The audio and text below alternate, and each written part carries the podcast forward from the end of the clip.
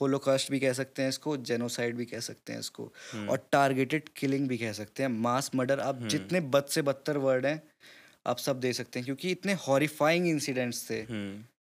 क्योंकि 19 जनवरी। आप एक छोटा सा एग्जांपल है एक वाइफ के सामने उसके पति को मारा गया फिर उसके हस्बैंड का खून।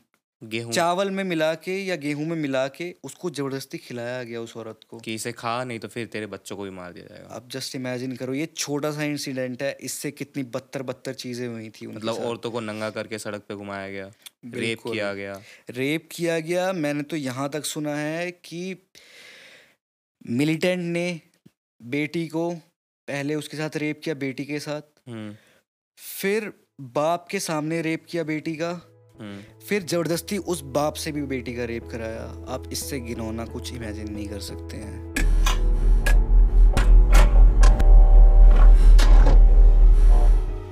Hello everyone welcome to the honest jam मेरा नाम प्रतीक और मैं आपका होस्ट आप सब लोग कैसे हो? मैं एकदम बढ़िया और आज मैं सीधा मुद्दे की बात करूँगा जो कि है कश्मीरी पंडित कश्मीरी हिंदू। वो आया कहाँ से?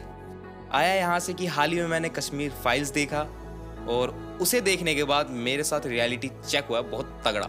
और मुझे पता लगा कि कश्मीरी पंडित और कश्मीरी हिंदू और वहाँ के रहने वाले लोगों ने कितना सफ़र किया है उस पीरियड में, जिस पीरियड का मुझे कश्मीर फाइल्स को देखने के बाद पता लगा।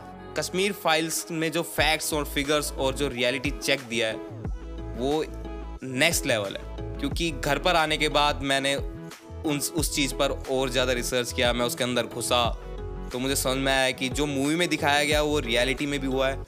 और इसीलिए मैंने एक अपने बहुत अच्छे दोस्त को कॉल किया कि, सीना यार, कश्मीर फाइल्स पे रिकॉर्ड करते हैं, कश्मीरी पंडितों के ऊपर। और तो उसने कहा हाँ हाँ भाई, बिल्कुल, क्योंकि सिन्हा का इंटरेस्ट है इन सब चीज़ों में। और सिन्हा का पूरा नाम अभिषेक सिन्हा है। और जिसको भी अभिषेक सिन्हा के बारे में जानना हो, वो हमारा एपिसोड 17 जाके सुनो। तो मिलते हैं अभिषेक सिन्हा से। राम राम दोस्तों। तो अभिषेक तो कैसा है? बहुत बढ़िया भाई। बस तो हम सीधा स्टार्ट करते हैं एकदम बेसिक से बिल्कुल। कि कहाँ से स्टार्ट हुआ था ये सब कुछ। तो enlighten us so let's begin from the past and जहाँ से ये सब कुछ स्टार्ट हुआ। स्टार्ट तो बहुत पहले से हो रखा था but. To cut it short let's grow from 1947 hmm. तो uh, 1947 में इंडिया के लिए बहुत डाइसी सिचुएशन थी। ब्रिटिश हमें ऐसे ही छोड़ के चले गए थे। कुछ एक्स्ट्रा प्लानिंग नहीं थी। तो उस केस में क्या हुआ हमारे साथ कि एट द टाइम ऑफ़ 1947 जब इंडिया आज़ाद हो गया तो उस टाइम भी हमारे पास मोर देन 570 प्रिंसली स्टेट थे।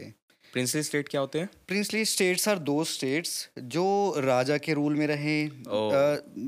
In simple words not democratic मतलब जिनमें राजाओं का शासन होता हो। हाँ जिसमें राजाओं का शासन रहे जिसमें मतलब पीपल का कोई हाथ ना रहे। हम्म हम्म राजा पावर में रहे। हम्म। तो ऐसे हमारे पास 570 से भी ऊपर प्रिंसली स्टेट थे। तो ब्रिटिश ने उनको क्या दिया ऑप्शन कि या तो आप इंडिया ज्वाइन कर लो या पाकिस्तान ज्वाइन कर लो या तो आप इंडिपेंडेंट रहो। हम्म so they left up to them okay Kashmir के ऊपर। कश्मीर के ऊपर नहीं इन सारे प्रिंसली स्टेट्स के ऊपर। अच्छा, सबके ऊपर अच्छा। ऊपर ये वो छोड़ के जब गए थे हमारे ब्रिटिशर्स हम्म। तो उन सबने इनको ऑप्शन दिया था मोर देन 570 प्रिंसली स्टेट्स कि आप या तो इंडिया को ज्वाइन करो या तो पाकिस्तान को या तो आप इंडिपेंडेंट रहो। हम्म तो मोस्ट ऑफ़ देम ने ज्वाइन कर लिया था इंडिया को। हम्म। ठीक है सिचुएशन देखते देखते और क्योंकि पाकिस्तान एक नया मुल्क भी बना था। हम्म। बट मेजरली जो तीन स्टेट थे प्रिंसली जिनमें हमें एक्सेशन करने में दिक्कत हुई वो थे आपका Kashmir hmm. And other was आपका हैदराबाद जहाँ के निज़ाम ने बहुत दिक्कत की थी। और the third one was Junagadh तो let's stick to the Jammu Kashmir in this video तो उस समय की बात है कि 1947 में मोस्टली जहाँ तक कि मैंने बताया कि एक्सेप्ट हो गए थे बट बहुत टर्म्स एंड कंडीशन के बाद फाइनली राजा हरी सिंह ने एक्सेप्ट किया कि हम इंडिया को ज्वाइन कर रहे हैं with some terms and condition Hari Singh Kashmir के राजा थे। हाँ जी। कश्मीर के उस समय राजा थे हरि सिंह जहाँ की 80-90 परसेंट आबादी मुस्लिम थी और 10 के आसपास 10 से 15 आपकी हिंदू पॉपुलेशन थी जिसमें नॉर्मल हिंदू भी थे और कश्मीरी पंडित भी थे। हम्म हम्म तो इन सब के राजा थे आपके राजा हरि सिंह। हम्म। तो उन्होंने बड़े मुश्किल से इंडिया से एक्सेप्ट किया with some terms and condition naming them जो फ़ेमस था जो अभी हाल फ़िलहाल में चर्चा में भी रहा है एक 370 था और एक 35 ए था। हम्म। तो इन टर्म्स एंड कंडीशन के बाद फाइनली इंडिया को ज्वाइन कर लिया हरी सिंह ने। अच्छा। तो ये थी आपकी 1947 की कहानी। अच्छा जब इंडिया और पाकिस्तान का। का बंटवारा हुआ था। हाँ जी। और तभी से एक्चुअली ये कॉन्फ्लिक्ट इंडिया और पाकिस्तान के बीच में चालू है कि आखिर किसके पास जाएगा। तो फाइनली यूएनओ वगैरह में भी बहुत गया ये टॉपिक इन शॉर्ट यूएनओ ने भी क्या कह दिया कि फाइनली हम कश्मीरियों पे छोड़ते हैं कि उनको इंडिया पे जाना है या पाकिस्तान पे जाना है या इंडिपेंडेंट रहना है। मतलब कि वहाँ की जनता पे छोड़ दिया गया जनता कि को डिसाइड करने कर के लिए हाँ जी बाय वोटिंग और जो कि आज तक नहीं हुआ है मोर देन सेवेंटी ईयर्स आपके हो गए इंडिपेंडेंस को आज तक ये नहीं हुआ है।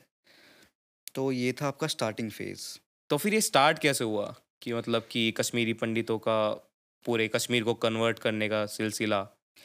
देखिए कश्मीरी पंडित का अगर आपने टॉपिक छेड़ा है ऑब्वियस सी बात है तो हमें पहले जानना होगा कश्मीरी पंडित हैं कौन? हम्म। उनका बैकग्राउंड क्या है? वो लोग प्रायोरिटी बहुत देते थे अपने एजुकेशन को चाहे वो संस्कृत में हो हम्म। चाहे वो रिलीजियस एजुकेशन हो चाहे वो ब्यूरोक्रेसी हो चाहे कुछ भी हो। हम्म, तो हम उनके बारे में जितना बता सकते हैं वो यही थे बहुत वो अपने पढ़े लिखे थे और समझदार थे।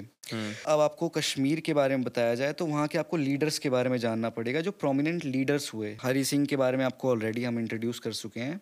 उसके बाद कौन कौन आपके वो हुए प्रोमिनेंट लीडर्स तो सबसे ऊपर आपका नाम आता है शेख अब्दुल्ला कि जहाँ तक कि आपको अगर नॉलेज है कि एक टाइम में इंडिया में दो प्राइम मिनिस्टर हुआ करते थे एक रेस्ट ऑफ़ इंडिया के लिए और एक जम्मू एंड कश्मीर के लिए। ओ मतलब separate prime minister yes yes state can you imagine कि एक कंट्री में आपके दो अलग अलग प्राइम मिनिस्टर हैं?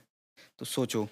तो ऐसा हुआ कि ये आपके more than thirty years indirectly या डायरेक्टली पावर में रहे। अ, कहने का मतलब है हाँ जी। तो जैसे कि शेख अब्दुल्ला मैंने बताया कि पीएम का भी रूल चलता था तो एक टाइम में शेख अब्दुल्ला वहाँ पे पीएम भी रह चुके हैं। हम्म हम्म हम्म ठीक। अब हम उनके वर्किंग पे देखेंगे कि शेख अब्दुल्ला काम कैसे करते थे। वो मोस्ट ऑफ़ द टाइम उनका जो बीता है वो सेकुलरिज्म एक्टिविटीज़ में ही बीता है। वो हेट स्पीच बेशक देते थे कभी कभी बट वो एक आउटलॉज नहीं करते थे किसी कम्युनिटी को जैसे कि आप कह सकते हैं कि मुस्लिम्स के लिए अलग रूल हिंदुओं के लिए अलग रूल ऐसा सबके लिए एक ही रूल था हाँ वो ऐसा कोई आउटलॉ नहीं बनाया था उन्होंने। हम्म, हेट स्पीच दे सकते थे देते थे। हेट स्पीच का मतलब है फॉर एग्जांपल कि हिंदू वो है मुखबिर है। हम्म, क्योंकि उस समय मेंटेलिटी ये थी कि दो अलग अलग स्टेट है। जबकि मैं कह रहा हूँ आपको कि प्राइम मिनिस्टर दो हो सकते हैं तो आप सोचिए कि कितनी अलग मेंटेलिटी होगी। हम्म हम्म हम्म। तो उसमें यही था कि मतलब वो जो संबंध रहने चाहिए नहीं थे। स्टेट के वो थे ही नहीं। नहीं थे तो स्टार्टिंग से ही वो हाँ अलग स्टेट मान मतलब उनका सब कॉन्स्टिट्यूशन अलग उनका लॉ अलग अलग सेपरेट कंट्री मान हाँ लिया जी हाँ जी हाँ जी उनकी मेंटेलिटी एक तरीके से वही थी। हम्म। क्योंकि आप अगर 370 को थोड़ा सा अगर ब्रीफ में समझा दूँ मैं तो वो एक तरीके से आपको कश्मीर को कट ऑफ़ कर देता है रेस्ट ऑफ़ इंडिया से। हम्म, क्योंकि कोई बाहर का आदमी प्लॉट ही नहीं जब लेगा तो जितने कश्मीरी पंडित हैं ऑलरेडी वो उतने ही रहेंगे। हाँ। वो तो आते जाएँगे दूसरी कम्युनिटी क्योंकि बॉर्डर क्रॉस बॉर्डर भी आ रहे हैं और इधर उधर से भी आ रहे हैं। बट ले दे के कश्मीरी पंडित तो आइसोलेटेड हो गए थे उस टाइम में due to this condition by Hari Singh मैं हेट स्पीच पे था तो हिंदुओं को या कश्मीरी पंडितों को मुखबिर घोषित कर दिया गया। माइक पे ये गद्दार हैं ये गद्दार हैं ये इंडियन गवर्नमेंट का साथ देते हैं हम्म, हाँ, ये उनकी मुखबरी करते हैं इंफॉर्मेशन पास ऑन करते हैं ये सब। तो यही था शेख अब्दुल्ला के बारे में। तो वो ऑलमोस्ट थर्टी इयर्स के लिए काफ़ी बार सीएम भी रहे दो बार सीएम रहे एक बार पीएम रहे हम्म। और उनको नेहरू जी का फुल सपोर्ट था। उनकी अच्छी खासी यारी दोस्ती थी। फिर आता है 1982 हम्म। जहाँ पे शेख अब्दुल्ला की डेथ हो जाती है। उनकी पार्टी का नाम था नेशनल कॉन्फ्रेंस एनसी ठीक। तो फिर 1982 में शेख अब्दुल्ला के मरने के बाद क्या हुआ? अब देखिए यहाँ पे जब एक पॉलिटिशियन का एंड हुआ तो उसी का बेटा एक तरीके से डायनेस्टी रूल है वहाँ पे भी। हाँ हाँ। ठीक है? तो तो मतलब राजा मर जाता तो उसका बेटा हाँ एग्जैक्ट तो प्रेसिडेंट थे जब तक वो ज़िंदा थे तो एनसी के प्रेसिडेंट वो थे। हम्म। शेख अब्दुल्ला। जैसे ही उनकी डेथ हुई 1982 में हम्म। उनके बेटे ने टेक ओवर कर लिया उनकी पोजीशन को। ठीक है? तो एज अ रिज़ल्ट फिर नए प्रेसिडेंट हो गए आपके फारूक अब्दुल्ला। हम्म। ठीक है? तो फारूक अब्दुल्ला के साथ क्या हुआ कि जैसे ही वो प्रेसिडेंट बन गए उनके फादर की डेथ के बाद फिर उन्होंने 1983 में बनाई सरकार। ठीक है? कौन सी सरकार? सरकार मतलब सीएम बने वो। अच्छा। ठीक है? सीएम बने और यहाँ पे उनको शपथ किसने दिलाई आपको पता है? उनको शपथ दिलाई गवर्नर जगमोहन ने। इनका चर्चा आगे भी होगा। यहाँ से जगमोहन जी और फारूक अब्दुल्ला की स्टार्टिंग होती है। फिर क्या होता है? 1984 में आपकी इंदिरा गांधी। ठीक है? हम्म। इंदिरा गांधी जी क्या करती हैं? कूप कर देती है गवर्नमेंट को। कूप मतलब? कूप का मतलब ये होता है सत्ता पलट। मतलब आप किसी की सत्ता पलट देते हैं नंबर ऑफ़ सीट्स आप कम कर देते हैं उनकी मेजोरिटी आप खत्म कर देते हैं। That is called coup. तो उसके बाद क्या होता है इंदिरा गांधी उनकी गवर्नमेंट को कूप कर देती हैं। किसकी? फारूक अब्दुल्ला जी की। ठीक है? अब क्या होता है उनकी जगह कौन ले लेता है? गुल मोहम्मद शाह। गुल मोहम्मद शाह। ये कौन थे आप? अब ये थे रिश्ते में ये brother in brother in law लगते थे उनके फारूक अब्दुल्ला के। ठीक है? ये मतलब इनका परिवार ही कर रहा था हाँ जी हाँ जी। तो ये वो बंदा था जिन्होंने परिवार में फ़ूड डाल दी एक तरीके से। हम्म। ठीक है?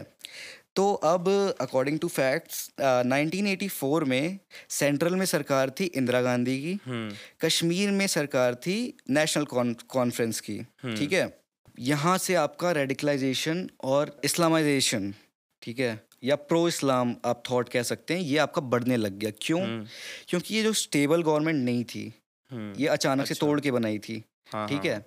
तो ये ड्यूरेशन आपका रहा 1984 से लेकर 1986 टू बी एग्जैक्ट जुलाई 1984 से मार्च 1986 तक।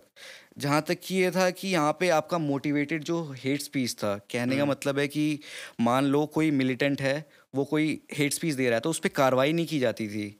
उसको और बल्कि मोटिवेट सपोर्ट किया जाता अच्छा। था और और हाँ जी। चढ़ाओ के बोलो और और हाँ। लोगों को उत्साहित करो। उत्साहित करो जितने लोग अपने साथ सपोर्ट में ले सकते हो ले लो रेडिकलाइज करो डराओ। पूरा सपोर्ट था गवर्नमेंट का।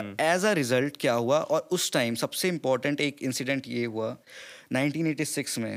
हम्म। 1986 में बाबरी मस्जिद के दरवाजे खोले गए ठीक है? और किसके द्वारा खोले गए? राजीव गांधी के द्वारा। उसका इफ़ेक्ट कश्मीर के मंदिरों पे दिखा। हम्म। मंदिर किसके थे? कश्मीरी पंडितों के थे। कश्मीर डायरेक्ट अटैक स्टार्ट हो गया था। हम्म। बेशक कोई चर्चा ना करे बट उसका इफ़ेक्ट बाबरी मस्जिद का गेट खुलना। हाँ जी। और कश्मीर मतलब कश्मीर के मंदिरों का मतलब ये कैसे? देखिए बाबरी मस्जिद अपने आप में बहुत छोटा टॉप बड़ा टॉपिक है। बट इन शॉर्ट अगर मैं कहूँ मस्जिद खुला हम्म। मस्जिद में मूर्तियाँ रख दी गई रात को रातों रात। अच्छा। और कोर्ट ने ऑर्डर दे दिया कि इसमें पूजा हो सकती है। हम्म। तो इन शॉर्ट ज़्यादा उसमें ना जाके आप समझ गए होंगे कि क्या इफ़ेक्ट हुआ होगा उससे दूसरी कम्युनिटी पे हम्म हम्म है ना? तो उसका इफ़ेक्ट गया आपके मंदिरों पे। मंदिर किससे बिलोंग करते हैं? कश्मीरी पंडितों से। वहाँ से आपका स्टार्ट हो गया। और दूसरा ये था इंसिडेंट कि आपका इंटरनेशनल भी बहुत चीज़ें हो रही थी उस टाइम पे। उस पीरियड पे। हाँ वो अफगा, अफ़गानिस्तान और रूस के बीच हाँ में। हाँ। देखिए आपको भी अगर नॉलेज है तो अफ़गानिस्तान ने जिहाद छेड़ दिया था सोवियत पे। हम्म। यूएसएसआर जो था उस टाइम हम्म हम्म। ठीक है? और दूसरा क्या था कि ईरान में प्रो इस्लाम गवर्नमेंट बन गई थी तो वहाँ पूरा रेडिकलाइजेशन चल रहा था इस्लाम का। हम्म। ठीक है? और तीसरा सबसे बड़ा इंपॉर्टेंट फैक्टर हमारे पड़ोसी। हम्म। ठीक है? पाकिस्तान। भेजे जा रहे थे भेजे जा रहे थे। पीओके का नाम सुना है आपने? पाकिस्तान ऑक्यूपाइड कश्मीर। कश्मीर, वहीं पे सारे मिलिटेंट्स को ट्रेनिंग पैसा हम्म। आपका खाना पीना सब कुछ पाकिस्तान गवर्नमेंट ने आईएसआई ने पूरा प्रोवाइड किया अच्छे से। हम्म। वहाँ पे मतलब कि जो अफ़गानिस्तान के लोग थे हाँ हाँ बिल्कुल। हर जगह के जितने मिलिटेंट्स थे मुजाहिदीन अगर इनकी लैंग्वेज में बोला जाए हम्म। तो सबकी ट्रेनिंग सोर्सेज रिसोर्सेज पैसा मीडिया जो भी और ये सब ऑन रिकॉर्ड है। हाँ जी मोस्टली चीज़ें ऑन रिकॉर्ड हैं बिल्कुल। ये तो पीओके पे इंडिया कब से इल्ज़ाम लगाते हुए आया है ये यूएन में भी है। हम्म और जगह पे भी है। इसी का रिज़ल्ट है कि पाकिस्तान इतनी बदनामी हो रखी है कि ग्रे लिस्ट में है अभी। हम्म हम्म हम्म। ठीक है? और बहुत जल्दी ब्लैक लिस्ट भी हो सकता है कोई बड़ी बात नहीं है जैसे हालात हैं। ये थे इंटरनेशनल रीजंस कुछ जिससे ये रेडिकलाइजेशन कश्मीर का बहुत ज़्यादा लेवल पे बढ़ रहा था तेज़ी से। अब क्या होता है 1986 में इसकी सरकार गिरा दी जाती है। गुलाम मोहम्मद शाह की। ठीक है? उसने 1984 से 1986 तक रूल किया। Rule in a sense CM रहे वो। सीएम ठीक है? अब इसके बाद आ जाता है राजीव गांधी। राजीव गांधी और फारूक अब्दुल्ला का चैप्टर स्टार्ट होता है। तो जैसा कि मैंने आपको बताया कि शेख अब्दुल्ला और नेहरू जी के बहुत अच्छे रिलेशन थे। और ऐसा ही ये ट्रांसफ़र हुआ पीढ़ी दर पीढ़ी। तो as a result Rajiv Gandhi और इनकी भी बहुत अच्छी दोस्ती थी फारूक अब्दुल्ला की ठीक है? तो 1986 में उनकी सरकार गिराई गई गुल मोहम्मद शाह की। एज अ रिज़ल्ट तीन महीने के लिए as a caretaker CM Rajiv Gandhi ने फारूक अब्दुल्ला को सीएम बना दिया ठीक। है? अब यहाँ से एक नया चैप्टर स्टार्ट होता है 1987 उसमें क्या होता है? उसमें आपका ये होता है इलेक्शंस थे आपके अच्छा हाँ। ठीक है? CM election hmm. होता क्या है कि एक नई पार्टी की एंट्री होती है M U F M U F का मतलब है मुस्लिम यूनाइटेड फ्रंट। अब इसमें क्या था कि इन लोगों को ये लोग प्रो इस्लामिस्ट थे पहली बात तो ठीक है? हम्म। और इन लोगों को ना जनता का बहुत सपोर्ट था एक तरीके से क्योंकि पास्ट में जो भी आपके इवेंट्स हुए खासकर 84 से 86 में हम्म। अनस्टेबिलिटी बहुत ज़्यादा थी और ये सब बहुत ज़्यादा बढ़ गया था एक्चुअली में ठीक है? तो क्या होता है कि 1987 के जो इलेक्शन होते हैं उसमें जो ये पार्टी थी एमयूएफ उसमें बहुत सारे ऐसे पॉलिटिशियन भी हुए जो आगे जाके टेररिस्ट ग्रुप के ऑर्गेनाइजेशन के फाउंडर कमांडर मिलिटेंट सब बने। बहुत फेमसली एक का नाम आता है जो है सैयद सलाहुद्दीन ये भी इलेक्शन में लड़े और इनका जो चीफ मतलब टेररिस्ट भी इलेक्शन में लड़ा? हाँ जी। तो ये टेररिस्ट मतलब कहने का मतलब है कि टेररिस्ट तो बाद में बने या हो सकता है पहले भी थे बट ये प्रो मुस्लिम थे या प्रो इस्लामिस्ट थे पहले से। हम्म, हम्म, ठीक है? या सेपरेटिस्ट कह सकते हैं आपको। हम्म, ठीक है? तो क्या होता है कि ये जो पार्टी बनी इसमें आपका जो सैयद सलाउद्दीन था ये बाद में जाके आपका हिजबुल हिजबुल का कमांडर भी बना। ठीक है? आगे जाके। और इसका आप मानेंगे ब्रांड कंपेनर कौन था? ये कौन? था आपका ये यासीन मलिक। बीच में बहुत फ़ेमस भी हुआ था इंटरव्यूज़ भी हुए थे मनमोहन जी ने चाय पे भी बुलाया था यासीन मलिक का थोड़ा background Yasin Malik is a former president of J K L F Jammu Kashmir yes you got it तो क्या हुआ कि ऐसी ये जो पार्टी हुई इसका जनता का बहुत सपोर्ट था उस टाइम तक 87 के इलेक्शन में। सबको उम्मीद थी एमयूएफ की सरकार बनेगी। हम्म, बट हुआ जस्ट अपोजिट सिर्फ़ चार सीटें आई एम को। बिलीव इट मतलब जिस तरह से हम एग्जिट पोल देखते हैं ना एग्जिट पोल में आपने जैसे योगी की देखी होगी पहले ही सरकार बन गई थी। हम्म। तो उस तरीके से वहाँ पे सब पॉजिटिव था एमयूएफ के लिए बट रिग्ड इलेक्शन थे। टोटली रिग्ड थे। टोटली रिग्ड थे। बाद में जाके एक इंटरव्यू में फारूक अब्दुल्ला ने एक्सेप्ट भी किया कि दोज इलेक्शंस वर रिग्ड क्या हुआ कि जब रिग्ड इलेक्शन हुए और सिर्फ़ चार सीटें आई पावर तो राजीव गांधी प्लस इनके पास थी एनसी के पास मतलब फारूक अब्दुल्ला के पास। बट जनता का मैंडेट जो जिसको सपोर्ट कहते हैं वो था एमयूएफ के साथ। ठीक है? ओके मतलब रिग्ड इलेक्शन की वजह से वो जीते गए पर जो जनता का अंदर से सपोर्ट आता है वो था ही नहीं उस पार्टी के बिल्कुल साथ। बिल्कुल बिल्कुल। क्योंकि एक तो प्री इवेंट भी जो उनके पहले हो चुके थे उनका हम्म। एक बहुत बड़ा इफ़ेक्ट था। और ऊपर से जो रेग्ड इलेक्शन थे उसने क्या किया? एंटी इंडिया कर दिया पीपल को। तो इस चलते क्या हुआ? पीपल अगेंस्ट हो गए। इंडिया के भी इंडियन स्टेट्स के भी। हम्म, और एक तरीके से एंटी इंडिया हो गए और एंटी इंडियन गवर्नमेंट कश्मीर के लोग। हाँ कश्मीर के लोग। तो क्या हुआ है कि वहाँ के बाद एक तरीके से जनता का भरोसा खो दिया इसने राजीव गांधी की सरकार ने। हम्म, अब वहाँ से आपके इवेंट्स चेन ऑफ़ इवेंट्स चालू हो जाते हैं। वहाँ से आपका रेडिकलाइजेशन बिल्कुल डे बाय डे बढ़ता जाता है। हम्म, ठीक है? और इस इलेक्शन के बाद क्या हुआ कि एक दो पार्टीज़ बनी जो प्रो इंडिपेंडेंस थी। प्रो इंडिपेंडेंस मतलब Freedom. कश्मीर की इंडिपेंडेंस के लिए। फ्रीडम फाइटर हाँ जी। जिसमें से दो बहुत फ़ेमस पार्टीज़ हैं। नाम भी सुना होगा आपने। एक का नाम है जमात इस्लाम हम्म, और एक का नाम है जे के एल एफ़ जे के एल एफ़ जैसे अभी हमने डिस्कस किया एक जो थी जमात इस्लाम उनका ये कहना था कि हमें आज़ाद करा दो हम पाकिस्तान के साथ भी जाने को हम्म। तैयार थे। और जे के एल एफ़ जिसका आपका यासीन मलिक था हम्म। उसका कहना था आप हमें आज़ाद कराओ बट हम पाकिस्तान से जाके नहीं मिलेंगे हम इंडिपेंडेंट रहना चाहते हैं। उनको अलग ही चाहिए था। हाँ जी। अब इन लोगों को स्पॉन्सर कौन कर रहा था? इंडियन गवर्नमेंट तो करेगी नहीं। हम्म, इनको स्पॉन्सर कर रहा था पाकिस्तान गवर्नमेंट क्योंकि जब तक 1988 में आपकी जियाउल हक की सरकार गिर चुकी थी। पाकिस्तान की। हाँ जी पाकिस्तान में 1988 में। तो 1988 में Benazir Bhutto came in power तो भुट्टो जब से पावर में आई उन्होंने रेडिकलाइजेशन और बढ़ा दिया हेट स्पीच और बढ़ा दी। उन्होंने और ज़्यादा सपोर्ट किया हाँ जी को। और स्पॉन्सर किया वेपन्स प्रोवाइड कराए पीओके में बिठा के खाना खिलाया मिलिटेंट्स को ट्रेनिंग दी वेपन्स नए नए हर जगह हर चीज़ दी मतलब मुहैया कराई उनको मिलिटेंट्स को पूरा जो सपोर्ट आगे जाके कश्मीर में ही पहुँच रहे हाँ हाँ। बिल्कुल बिल्कुल। क्रॉस बॉर्डर बहुत ज़्यादा हो रहा था उस समय मिलिटेंट्स का एंट्री मतलब। क्रॉस बॉर्डर एनीवेयर डोर हो गया था। हाँ हाँ हाँ बिल्कुल बिल्कुल। अब 1988 में जब इतना सब कुछ हो रहा था तो ऑब्वियस सी बात है गवर्नमेंट कुछ कर नहीं रही थी तभी इतना कुछ हो रहा था सब हम्म, कुछ। हम्म, हम्म, और गवर्नमेंट क्यों नहीं कर रही थी? क्योंकि पीपल का सपोर्ट इनके साथ था। जो ये लोग कर रहे थे हरकत मिलिटेंट्स वगैरह हम्म। या जो पार्टीज़ हैं जे के एल एफ़ और जमात इस्लाम हम्म। ठीक है? तो ऐसा ही हुआ और फिर एक चेन ऑफ़ इवेंट स्टार्ट हो गया। मर्डर स्टार्ट हो गए। बहुत इंपॉर्टेंट किलिंग्स स्टार्ट हुई। हम्म। तो कुछ किस्से हैं जो बहुत ज़्यादा हाईलाइट हुए। तो क्या होता है कि 1988 में ओपन इंसर्जेंसी घोषित कर दी जाती है। ओपन इंसर्जेंसी मतलब कि जैसे कि मैं आपको बोल दूँ कि प्रतीक आप ये रूम खाली करके चले जाओ। तेरी कोई मिस्टेक नहीं है। हाँ हाँ हाँ। कुछ नहीं है। मैं आपको कह रहा हूँ सिंपली कि आप उठो और, और निकल, निकल जाओ। That started in 1988 hmm. Openly तो 1988 में किस किस को टारगेट किया किया गया? किस किस की किलिंग हुई? देखिए जैसे कि मैंने आपको बताया ओपन इंसर्जेंसी चालू हो गई थी। हम्म। उसमें टारगेट रखा गया था कश्मीरी पंडितों को ठीक है? अब उसमें क्या हुआ कि आपको बिल्कुल कह दिया गया था कि आप निकल जाओ नहीं तो मार दिए जाओगे। ये आपका 1988 से चालू हो गया था। पर क्यों? क्यों हुआ था? ये इसलिए क्योंकि ये सॉफ्ट टारगेट थे बेचारे बहुत। अब ये क्यों थे सॉफ्ट टारगेट माइनॉरिटी में थे एक तो। बिल्कुल माइनॉरिटी में जैसा कि हमने डिस्कस किया था 80 20 या 90 10 का रेशियो हमेशा से रहा मैंने विकीपीडिया पे देखा था तो फाइव टू सिक्स परसेंट दिखा रहे थे। हाँ जी वो डिफरेंट सोर्स हाँ मतलब हर एक सोर्स पर अलग अलग फैक्ट्स है। पर हाँ माइनॉरिटी में तो थे। हाँ बिल्कुल ये इसमें तो कोई डाउट नहीं है माइनॉरिटी में थे। तो इसी चलते इनका हमेशा से पहली बात तो ये एक जगह पे कॉन्सेंट्रेटेड नहीं थे बेचारे ये पंडित जितने भी थे आपके। मान लो एग्जांपल एक गाँव में 500 लोग रहते हैं। हम्म। तो वहाँ पे सिर्फ़ पचास हिंदू थे और साढ़े चार सौ मुस्लिम थे।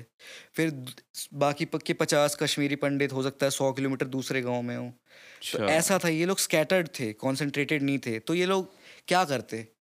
एक भी नहीं हो पाए। है ना? अच्छा। पचास लोग साढ़े चार सौ के खिलाफ क्या करते? मतलब एक इस गली में है तो दूसरा हाँ जी। अलग ही गली में हाँ। जिस जहाँ तक कोई लेना देना नहीं जब तक तू वहाँ पहुंचेगा उससे बढ़िया भाई तू कोशिश करेगा कि अपना बैग पैक करे और निकल जाए। हम्म। सौ किलोमीटर उस डायरेक्शन में जाने से बेटर है कि सौ सौ किलोमीटर जम्मू की तरफ़ निकल जाए तू क्या पता बच जाए। हम्म। तो ऑब्वियस सी बात है पहला रीज़न ये था। हम्म। दूसरा रीज़न ये था कि भाई ये लोग कश्मीरी पंडित अपनी एजुकेशन को बहुत प्रायोरिटी देते थे। इसका ये रिज़ल्ट था ब्यूरोक्रेसी के जितने भी हाई पोस्ट थे हम्म। गवर्नमेंट ऑफिशियल्स के हाई पोस्ट हर जगह ये लोग छाए हुए थे चाहे टीचर्स हों स्कूल के हम्म। कॉलेजेस के। डॉक्टर वगैरह। मोस्टली लोग ने इन लोगों ने इन लोगों का था क्योंकि इन लोग का एजुकेशनल बैकग्राउंड हमेशा से बहुत अच्छा रहा है कश्मीरी पंडितों का। हम्म। तो एक तरीके से आप कह सकते हैं जलन भी है इन्वॉल्व कि इस वजह से भी टारगेट किया गया। तो यही कुछ रीजंस हैं जिनकी वजह से स्पेसिफिकली एक ही कम्युनिटी को टारगेट किया गया। और उनको बहुत ज़्यादा मतलब हर्ट किया गया। हाँ और मैंने ये भी पढ़ा था कि किलिंग मेजरली बहुत बड़े बड़े लीडर से स्टार्ट हुई। बिल्कुल बिल्कुल। कुछ ऐसे इंसिडेंट्स हैं जो हाईलाइट हुए बाकी हैं तो अनगिनत किस्से। हम सोच भी नहीं सकते इमेजिन भी नहीं कर सकते। हम्म। सुन के ही मतलब काफ़ी कुछ हो जाता है फील तो स्टार्ट क्या हुआ कि अ, सबसे पहले क्या होता है डेट्स आर वेरी इंपॉर्टेंट तो 14 सितंबर 1989 को सबसे पहला एक तरीके से कह सकते हैं हाईलाइटेड मर्डर हुआ ठीक है? तो ये आपका होता है पंडित टीका टपलू का हम्म। ठीक है? ये थे बीजेपी के लीडर लोकल लीडर और एक एडवोकेट थे। ये मतलब टॉप मोस्ट लीडर थे बीजेपी के। हाँ जी काफ़ी फ़ेमस लोकल लीडर मतलब एरिया में अच्छे खासे फ़ेमस थे बीजेपी को रिप्रेजेंट करते थे।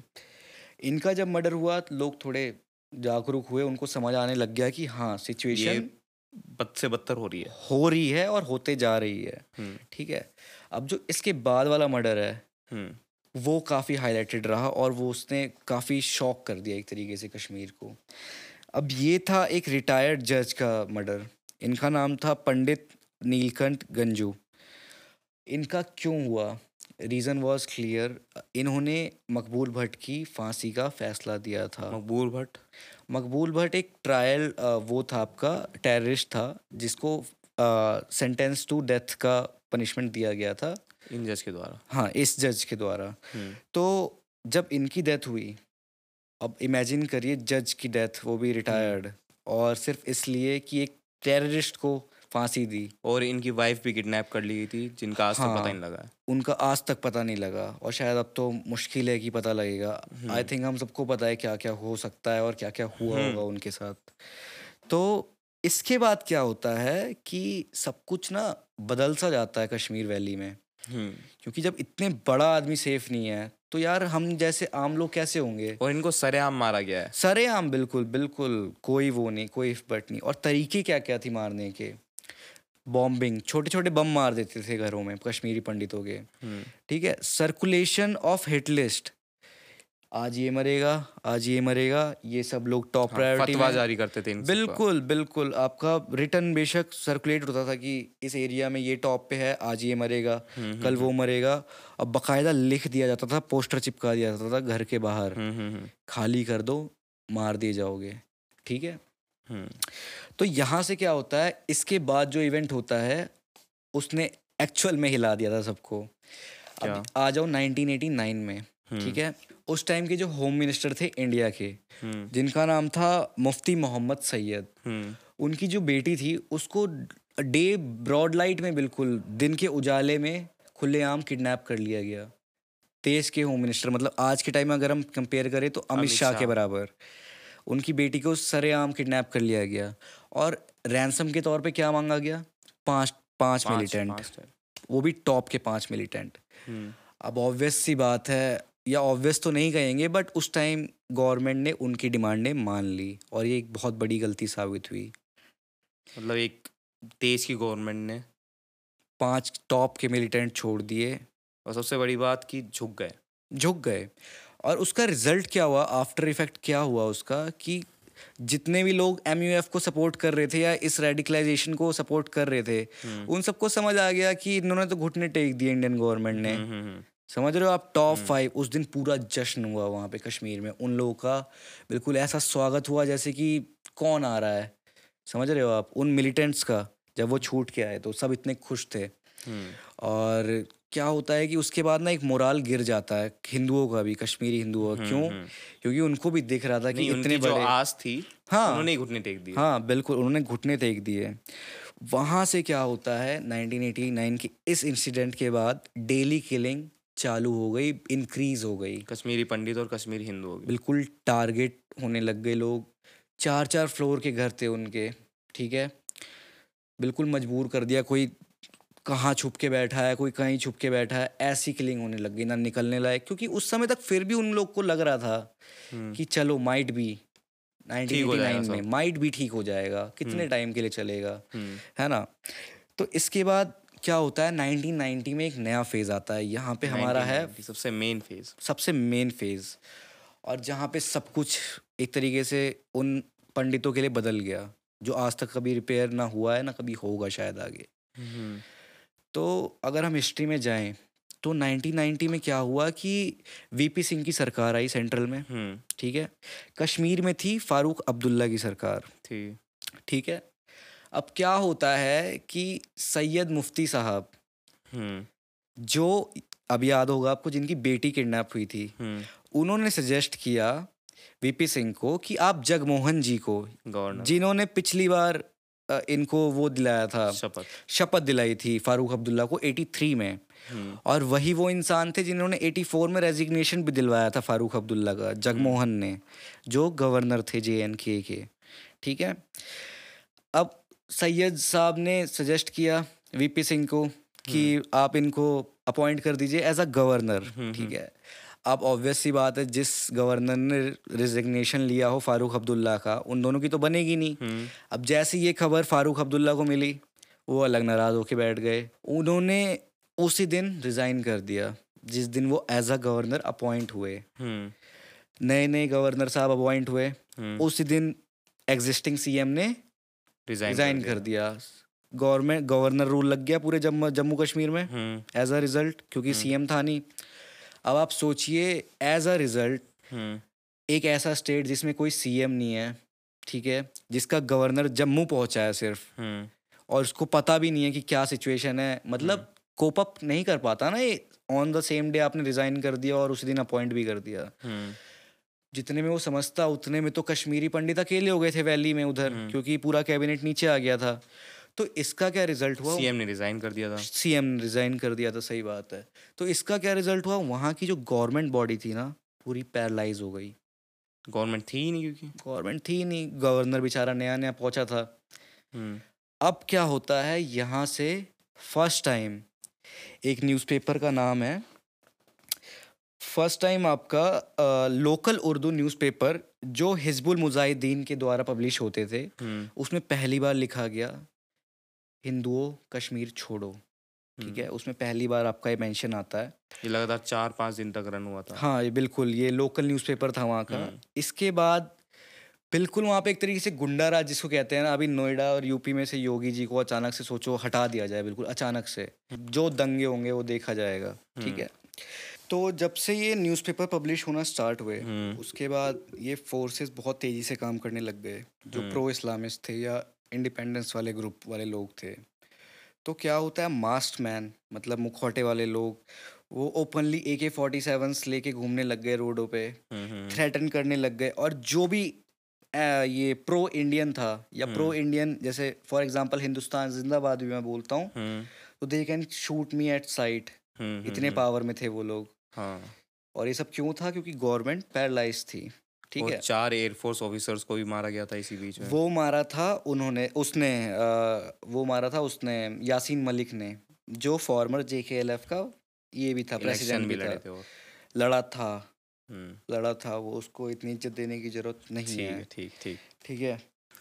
और मास्ट मैन बहुत ज़्यादा होने लग गए। अब हिट लिस्ट सर्कुलेट होना बहुत आम बात हो गई थी। हम्म, हम्म, अब कोई भी टारगेट में आ सकता था टारगेट रेंज में। अब ये न्यूज़पेपर के बाद जो नेक्स्ट बिग स्टेप हुआ जिसको सारे कश्मीरी पंडित आज भी होलो कॉस्ट मानते हैं। बाहर की दुनिया बेशक इसको एज अ एक्सोडस कुछ भी टर्म दे दे माइग्रेशन भी कई लोग ये इंडियन गवर्नमेंट का दिया हुआ टर्म है कई बेशरम लोग मतलब आज भी माइग्रेशन कह देते हैं कि कश्मीरी पंडित माइग्रेट कर गए। हम्म, बट उनको ही पता है अगर हम इन डेप्थ जाएँ तो ये होलोकॉस्ट भी कह सकते हैं इसको होलोकॉस्ट भी कह सकते हैं इसको जेनोसाइड भी कह सकते हैं इसको हम्म, और टारगेटेड किलिंग भी कह सकते हैं। मास मर्डर आप जितने बद से बदतर वर्ड हैं आप सब दे सकते हैं क्योंकि इतने हॉरिफाइंग इंसिडेंट्स थे। हम्म, क्योंकि 19 जनवरी। आप एक छोटा सा एग्ज़ाम्पल है एक वाइफ के सामने उसके पति को मारा गया फिर उसके हस्बैंड का खून गेहूँ। चावल में मिला के या गेहूँ में मिला के उसको ज़बरदस्ती खिलाया गया उस औरत को। कि इसे खा नहीं तो फिर तेरे बच्चों को भी मार दिया जाएगा। आप जस्ट इमेजिन करो ये छोटा सा इंसिडेंट है इससे कितनी बदतर बदतर चीज़ें हुई थी मतलब औरतों को नंगा करके सड़क पे घुमाया गया रेप किया गया। रेप किया गया मैंने तो यहाँ तक सुना है कि मिलिटेंट ने बेटी को पहले उसके साथ रेप किया बेटी के साथ। हम्म, फिर बाप के सामने रेप किया बेटी का। फिर ज़बरदस्ती उस बाप से भी बेटी का रेप कराया। आप इससे गिनौना कुछ इमेजिन नहीं कर सकते हैं। ठीक है? तो इस लेवल तक चला गया। तो हम मुद्दे पे आते हैं। तो जब ये न्यूज़पेपर पब्लिश होना स्टार्ट हो गए तो उसके बाद हमारी जो नेक्स्ट इंपॉर्टेंट डेट आती है जिसको कश्मीरी पंडित आज भी होलोकॉस्ट की तरह मानते हैं हम्म, वो डेट है आपकी 19 जनवरी 1990 हम्म, इसको नाइट ऑफ़ टेरर भी कहा जाता है। अब यहाँ ऐसा क्या हुआ था? अचानक से सारे मॉस्क से मस्जिदों से हम्म, हम्म, ऐसे ऐसे स्लोगन आने लग गए कि कश्मीरी पंडितों कश्मीर छोड़ो। कश्मीर घाटी को छोड़ो। पाकिस्तान जिंदाबाद और एंटी इंडियन भी स्लोगन बहुत चले। आज़ादी हम लेके रहेंगे आज़ादी। या तो फिर उस समय पूरा या तो इस्लाम कबूल कर लो मर जाओ या भाग भाग जाओ। एज सिंपल एज दैट और घर उनके चार चार फ्लोर के घर पचास पचास लाख का अगर फॉर एग्ज़ाम्पल अगर पचास लाख का घर है बेचारे वो रात रात में दो दो लाख कोई पाँच लाख जितना जिनको मिला बेच गए और जो नहीं बेच पाए उन पे भी कब्जा कर लिया हम्म। ठीक है? तो क्या होता है कि इस 19 जनवरी को खुल्लम खुल्ला बिल्कुल मौत से अनाउंस कर दिया जाता है कि छोड़ो पाकिस्तान ये हिंदुओं कश्मीर छोड़ो हम्म, ठीक है? एज अ रिज़ल्ट अब यहाँ तक इतने इंसिडेंट हो गए थे कि सबको समझ आ गया था ये कुछ ऐसा ही नॉर्मल नहीं चल रहा है। कुछ तो एबनॉर्मल चल रहा है। ठीक है सिचुएशन बहुत ख़राब हो चुकी है। एज अ रिज़ल्ट ट्वेंटी जनवरी 1990 को पहला जत्था या पहला ग्रुप ऑफ़ कश्मीरी पंडित निकलता है वहाँ से। सिर्फ़ अगले दिन लाउड स्पीकर के अगले दिन क्योंकि इतना खौफ का माहौल जस्ट इमेजिन करो। एक पीसीआर भी राउंड मारती है ना सायरन का तो लोगों में खौफ होता है जो चोर लोग होते हैं। इमेजिन करो कि रोज वही सायरन वाले एक कम्युनिटी को हमारी कम्युनिटी को कह रहे हैं तुम निकल जाओ। तो आज नहीं तो कल तुम टारगेट पे हो। या नीचे इमेजिन करो पोस्टर लगा दिया जाए कि मंडे को तेरा नंबर है हम्म, ट्यूसडे को उसका नंबर है। समझ रहा है? हम्म, तो ऐसी हालत हो गई थी तो भाई नॉर्मली कोई भी आदमी क्या करेगा? जो ये पहला ग्रुप निकला ना ये बेचारे इतने अनलक्की थे ना ये सिर्फ़ बदन पे कपड़े लेके निकल पाए बेचारे। इतना मतलब कि जिसके जो हाथ लगा जो जिस पोजीशन में बैठा था अगर मैं ऐसे बैठा हूँ मेरे हाथ में मेरा फ़ोन है तो फिर मैं ऐसे ही निकल गया सिचुएशन इतनी खराब थी भरती कि एक कॉमन गली चौराहा तुम जा नहीं सकते हो। ओपनली यार ए के फोर्टी सेवन लेके घूम रहे हैं। हम्म। सूट एट साइट है कोई रोकने वाला नहीं कोई गोली की गिनती नहीं। समझ रहा है? हम्म। पहला जत्था निकलता है उनका बहुत डरा हुआ। और कहाँ जाता है? जम्मू। जम्मू क्यों जाते हैं ये लोग? जम्मू इसलिए जाते हैं भाई क्योंकि उनको अभी तक लग रहा था कि वॉर कितना लंबा चलेगा। भाई इतने महँगे महँगे घर वो छोड़ के आए हैं। हम्म। हो सकता है छः महीने बाद खाली हो जाए घर हम्म, तो हम्म। वापस चले जाएँ एक साल बाद खाली हो जाएँ। एज अ रेफ्यूजी वो रहे टेंटों में जम्मू। में एक टेंट रेफ्यूजी हाउस बनाया गया था। उस टाइम पे। अब क्या होता है कि उसके बाद जब पहला ग्रुप तो निकल गया फिर फेबररी पूरा मार्च पूरा और अप्रैल भी आधा। बहुत टेरर होता है वहाँ पे। बहुत बहुत लोग मारे जाते हैं और जितने भी तू हीनियस क्राइम इमेजिन कर सकता है। लड़की के साथ लड़के के साथ बच्चे के साथ बूढ़े के साथ। मतलब कि ये इसकी इंटेंसिटी शब्दों में। अनइमेजिनेबल है अनइमेजिनेबल हम लोग बोलते वक्त काँप रहे हैं जिस पे बीती होगी वो बोल भी नहीं पा रहे होंगे ढंग से। समझ रहा है? इतना गंदा इम्पैक्ट जस्ट एक हम अपने पे थोड़ा सा भी लेके देखें ना पॉइंट फाइव परसेंट उस चीज़ का। तो काप काप उठेंगे भाई। अब क्या होता है देखो फेबररी में और मार्च में ठीक है इंसिडेंट तो कंटिन्यू होते हैं जो मैंने बताया मास मर्डर चल रहा है उसमें एक और प्रोमिनेंट हत्या जो होती है हम्म। थर्टीन फेबररी 1990 को होती है। किसकी होती है? लसा कॉल की। ये आपके हैं डायरेक्टर दूरदर्शन के हम्म। जम्मू एंड कश्मीर के। बहुत बड़ी हस्ती है। हम्म। उस टाइम जब उस टाइम दूरदर्शन कितना बड़ा चैनल था? सिर्फ़ दूरदर्शन ही था। है ना? हम्म। गिनती में से एक आध चैनल होगा तो होगा बाकी Doordarshan was prime channel hmm. ठीक है? सोचो इतने बड़े स्टेट के हेड डायरेक्टर को मार दिया। हम्म। ये था एक और मतलब हाईलाइटेड किलिंग जो उस टाइम हुई। अब हम्म। क्या होता है जब थोड़ा हल्का शांत तो नहीं कहेंगे माहौल बट जैसे ही मौका मिला कश्मीरियों को अप्रैल में फिर से एक नया ग्रुप निकलता है बड़ा सा जम्मू के लिए एज अ रेफ्यूजी रहने के लिए हम्म। ठीक है? वुमेन वर किडनैप्ड ठीक है? किडनैप तो ऐसे होता था ना कि मतलब जिसको मर्ज़ी कर ले कोई रोकने वाला नहीं है ठीक है? और इस टाइम तक हमारी गवर्नमेंट ऐसी बैठ रखी थी। मतलब हमारी गवर्नमेंट सीएम साहब निकल गए। थे। सीएम साहब लंदन में थे निकल चुके थे ठीक है? तो क्या हुआ था सीएम अपने फारूक अब्दुल्ला जी? तो क्या हो गया कि 1990 में हम्म। जब ये किडनैपिंग रेप मर्डर चल रहा था बहुत लोग मरे। अगर हम कुछ स्टैट्स पे जाएँ हम्म। मे बी तेरा स्टैट्स डिफर करता हो मेरे से। हम्म। बट जो कश्मीरी पंडित है जिसने आँखों से देखा है या जिसने देखा है उनकी बातों पे अगर हम बिलीव करें हम्म। तो अप्रॉक्सीमेटली एक से तीन लाख लोग शिफ्ट हुए थे वहाँ से। हम्म समझ रहे हो बहुत शॉर्ट पीरियड में। मतलब चार पाँच लाख की जनता थी और आज की डेट में वो सिर्फ़ चार हज़ार है। आठ सौ फैमिलीज़ हैं हम्म। इन टोटल आज के डेट में। और हम्म। सोचो कितने लोग थे उस टाइम है ना? तो और ये किलिंग रुक नहीं गई उसके बाद। ये जत्था निकल गया ठीक है? रेप हो गए मर्डर हो गए किडनैपिंग हो गई। हम्म। पर ये सब ऐसा नहीं कि रुक गया वहाँ पे जबकि मेजोरिटी वो लोग यार तुम सोचो जहाँ पे चार लाख लोग हैं तुमने तीन भगा दिए उसमें से। एक लाख लोग मैटर करते हैं क्या? उन एक लाखों को भी कम कम करते करते करते करते सोच आज सिर्फ़ 800 फैमिलीज़ रह गई हैं वहाँ पे हम्म, हम्म, ठीक है? तो ये किलिंग्स ना 1991 से 1990 तो हमने पढ़ लिया। हम्म। क्या क्या हुआ? मेजर मेजर पर ये 1991 से लेकर 2004 तक भी अच्छा खासा चला है। बीच में एक दो फ़ेमस मैसेकर भी हुआ है हम्म। जिसमें हिंदू पॉपुलेशन को टारगेट किया गया और वो करते रहते हैं।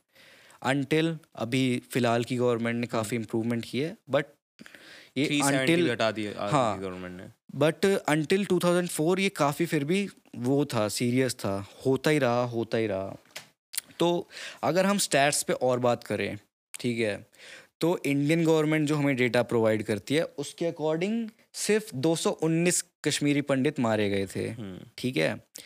बट अदर सोर्सेज जैसे कि वर्ड ऑफ़ माउथ दूसरे लोगों से दूसरी वेबसाइट से। मौजूद थे बिल्कुल, बिल्कुल। न्यूज़ चैनल थे। और ऑब्वियस सी बात है इन सेंसिटिव मैटर पे कोई भी गवर्नमेंट ब्लेम नहीं लेना चाहते। ब्लेम नहीं लेना चाहती और नंबर्स को डिक्रीज करती है अपने प्रोपेगेंडा और फ़ायदे के लिए। हम्म। तो 219 लोगों का क्लेम हुआ बट अदर सोर्सेज क्लेम करती है कि minimum 700 to 800 Kashmiri Pandits were killed excluding Hindus these are only Kashmiri Pandit. जितना मैंने पढ़ा उसके अकॉर्डिंग हज़ारों की तादाद में लोग हाँ बिल्कुल हो सकता है इसलिए मैं कह रहा हूँ क्योंकि सोर्सेज इतने मैन्यूपलेट किए गए और हमें तीस साल तक इतना अनजान रखा गया ना कि कभी असली बातें आई ही नहीं। तो गलती किसकी थी इसके को? मतलब ते, तेरे अकॉर्डिंग गलत कौन था? देखिए मेरे अकॉर्डिंग तीन डिपार्टमेंट्स हैं जिनको मैं गलत साबित करना चाहूँगा। काफ़ी लोग मे भी एग्री ना करें उनके डिफरेंट पॉइंट ऑफ़ व्यू रहें but first and foremost government चाहे वो इंडियन गवर्नमेंट हो चाहे जे एंड के गवर्नमेंट हो।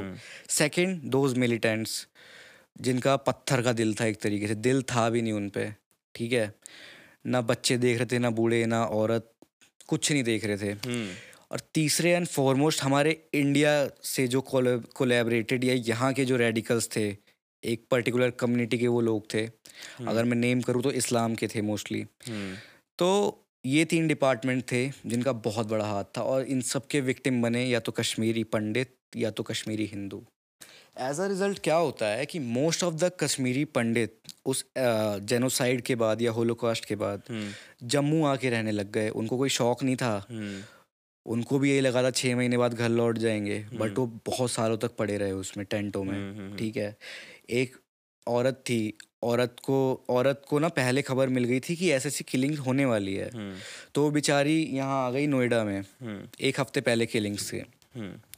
अब वो गवर्नमेंट ऑफिशियल थी उसको पैसे की ज़रूरत थी तो उसके ऑफ़िस से कॉल आता है कि आप अपनी सैलरी लेने वापस आ जाओ।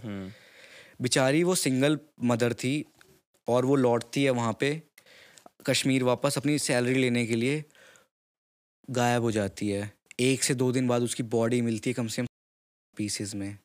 और उसको काटा गया था उस आरी से जो हैंड सॉ होती है ना जो हम देखते हैं लकड़ी काटने वाला। और ऑब्वियस सी बात है रेप उसके साथ vaginal rape anal rape dissection of body parts जो इमेजिन कर सकते हो वो वो किया था उसके साथ। तो ये सब बस एक पार्ट्स ऑफ़ इंसिडेंट है हम सारे ना डिस्क्राइब कर सकते हैं ना शायद सब सुन मतलब अभी भी हमें कितनी सच्चाई पता है ये बिल्कुल पता ही नहीं। बिल्कुल आधी सच्चाई अभी भी पानी के नीचे ही है। समझ रहे हो? अभी तक ऊपर बहुत कम आया और thanks to this this film जिसने एक तरीके से रेवलाइज करा है क्योंकि पहले भी अटैम्प्ट हुए हैं बट मेरे हिसाब से जैसे एक एग्जांपल एक शिकारा मूवी आई थी। हम्म। बीच में बहुत बड़े डायरेक्टर ने बनाई थी ये विदु विनोद चोपड़ा ने। बट उसमें एक तरीके से सॉफ्ट कॉर्नर रख कर दिया गया था दूसरी कम्युनिटी को। एक्चुअल चीज़ें दिखाई नहीं गई थी तो मैं भी एक्सपेक्ट कर रहा था मेरी बहुत ज़्यादा एक्सपेक्टेशन थी इस मूवी से। हम्म तो मैं एक्सपेक्ट कर रहा था कि मुझे वो शौक मुझे वो पेन एटलीस्ट रियलाइज़ कराए कि मेरी कम्युनिटी ने कितना सहा है। हम्म। क्योंकि हिस्ट्री जानना इसलिए इम्पोर्टेंट है क्योंकि हिस्ट्री हमेशा रिपीट करती है अपने आप को। तो इसलिए हमेशा अपने हिस्ट्री की नॉलेज होनी चाहिए आपको। मेरा एक और क्वेश्चन ये है कि तेरे अकॉर्डिंग क्या अलग हो सकता था? देखो। मतलब कि अब तो हम बस हो सकता है बात कर सकते हैं इससे अलग तो हम बात कर नहीं सकते अभी। देखो ऑब्वियसली हम रिवर्स तो नहीं कर सकते हमारे हाथों में भी नहीं है। बट एक कॉमन एग्जांपल है अभी लेटेस्ट जब आपका 370 और 35 ए रिवोक किया गया पीएम मोदी के द्वारा तो आपने देखा कि इवन फारूक अब्दुल्ला का स्टेटमेंट है कि यहाँ पे खून की नदियाँ बह जाएँगी अगर 378 हटा दंगे हो जाएँगे एक गोली नहीं चली है। कितने अच्छे से मैनेज हुआ। हम्म। कोई आई न्यूज़ बाहर किसी का मर्डर हो गया किसी मुस्लिम ने हिंदू को मार दिया हिंदू ने मुस्लिम को टारगेट कर दिया कुछ नहीं आया। आज भी लाल चौक पे तिरंगा फैल रहा है फहर रहा है बहुत अच्छे से।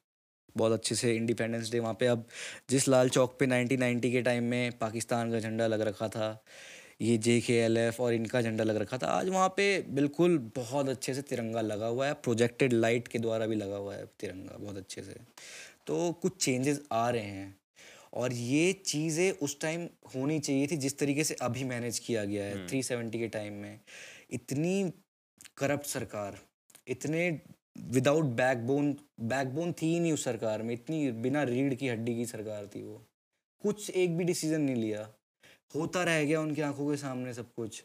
वो जम्मू में थे वहाँ वैली में बेचारे वो खत्म हो गए उतने में तो। मतलब अल्टीमेटली सरकार का बहुत बड़ा रोल था बहुत क्योंकि बड़ा था। सरकार से ज़्यादा देश का क्योंकि देश ने ही साथ नहीं दिया जम्मू बिल्कुल बिल्कुल। और कहीं ना कहीं देखो हम लोग का भी था क्योंकि हम लोग कनेक्ट नहीं कर पाते थे उन लोग हमारी भी उस टाइम के लोगों की मैंटेलिटी थी कश्मीर अच्छा ठीक है। दूसरी जगह है हम्म। है ना दूसरे तरीके के लोग हैं मे बी हम उतना कनेक्ट नहीं कर पाते थे। तो हम लोगों ने भी सपोर्ट नहीं दिखाया उन लोगों के लिए तो हम भी जिम्मेदार हैं। और इस मूवी के थ्रू मतलब कि वो इमोशन जो वो जो रियलिटी चेक मिला है ना वो एक नेक्स्ट लेवल पे मिला है वो क्योंकि बिल्कुल।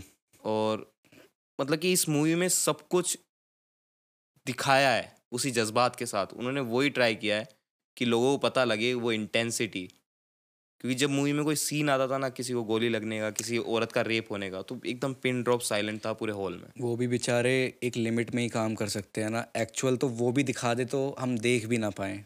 जस्ट इमेजिन एक खून का यहाँ से नस काट दूँ तो देख नहीं पाओगे आधे लोग खून गिरता हुआ। हम्म।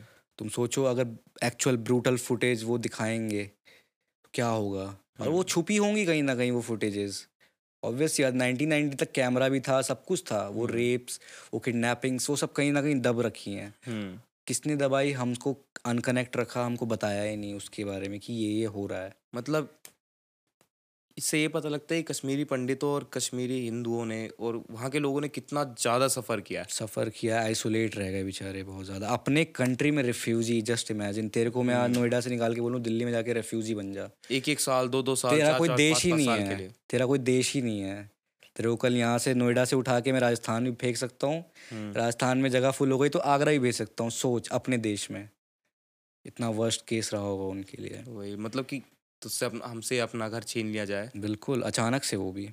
विदाउट वार्निंग विदाउट मिस्टेक कोई उधार लिया हो तब तो बात भी हो कि भाई लोन ना चुकाया मेरा बस ले ले। एक धर्म के बेसिस पे। धर्म के बेसिस पे कि सिर्फ़ तुम हिंदू हो। सिर्फ़ मतलब एक एक चीज़ को इम्प्लीमेंट करने के लिए कि हमारा चलेगा बाकी हम्म। कोई नहीं चलेगा। ताकि उन्हें पूरा कश्मीर और उसके पहले सब रहते आ रहे थे। थर्टीन हंड्रेड से सब कुछ ठीक था। हम्म, मतलब इस लेवल का कभी खराब नहीं हुआ। बस वही है। Outside forces division of India politics bad decision making हम लोग का कम सपोर्ट हम्म। हम लोग का कम कनेक्शन उन लोगों से। आज भी एक कश्मीरी आता है तो उसका जब तू पोशाक पहनेगा तो तू दो बार उसको डिफरेंट नज़र से देखेगा हम्म। कि मे बी हो सकता है कुछ गलत हो इसमें। तो वो सब क्यों रहा भाई? तू एक यूपी वाले को तो देख के नहीं कहेगा ऐसे। या एक बंगाल वाले को नहीं देख के कहेगा या एक नॉर्मल मतलब मेंटेलिटी वो मेंटेलिटी रह गई। बहुत सारे रीजन है। हैं। बिल्कुल। पर अगर किसी ने कश्मीर फाइल्स नहीं देखी है तो जाके देखो आपको भी रियलिटी चेक मिलेगा हमारी हिस्ट्री के बारे में पता लगेगा जो कि बहुत टाइम से किसी के आगे नहीं पता लगी थी।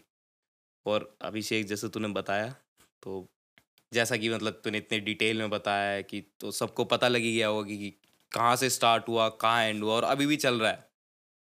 ये पता नहीं कब तक ख़त्म होएगा पर सीना जिस हिसाब से तूने बताया है आई कैन इमेजिन कि तूने कितनी रिसर्च की होगी ये मेरे एक कॉल पे।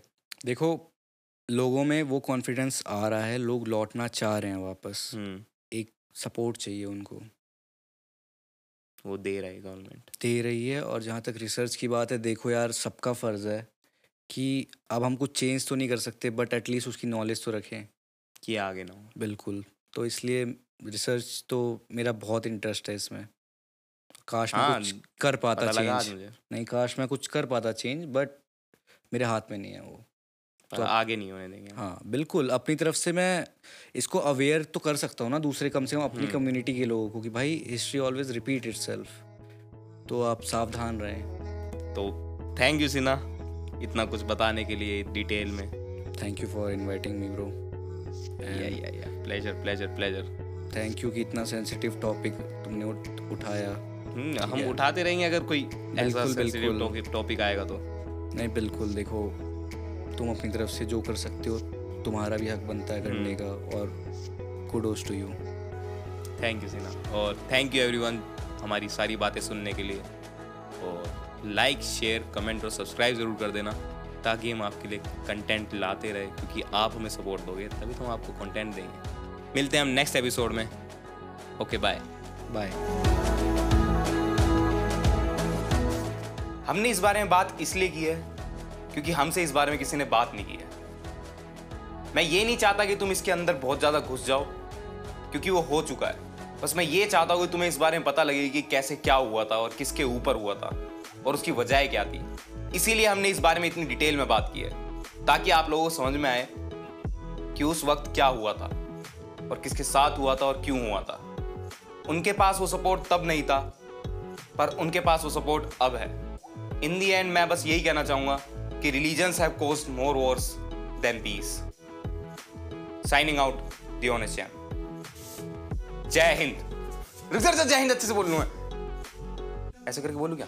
ऐसे करके बोलूँ क्या? सारे Thank